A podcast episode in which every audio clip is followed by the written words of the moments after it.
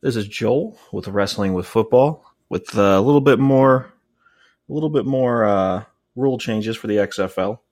Uh, you know those uh, extra points after touchdowns the NFL normally goes after unless the math uh, justifies having to go for that extra convert uh, two point conversion. XFL's gotten rid of that completely. No extra point kicks they actually have come up with an interesting way to do this. So uh, after a touchdown, the team has the option of running a play from the two, five, or ten yard line, worth one, two, or three points respectively.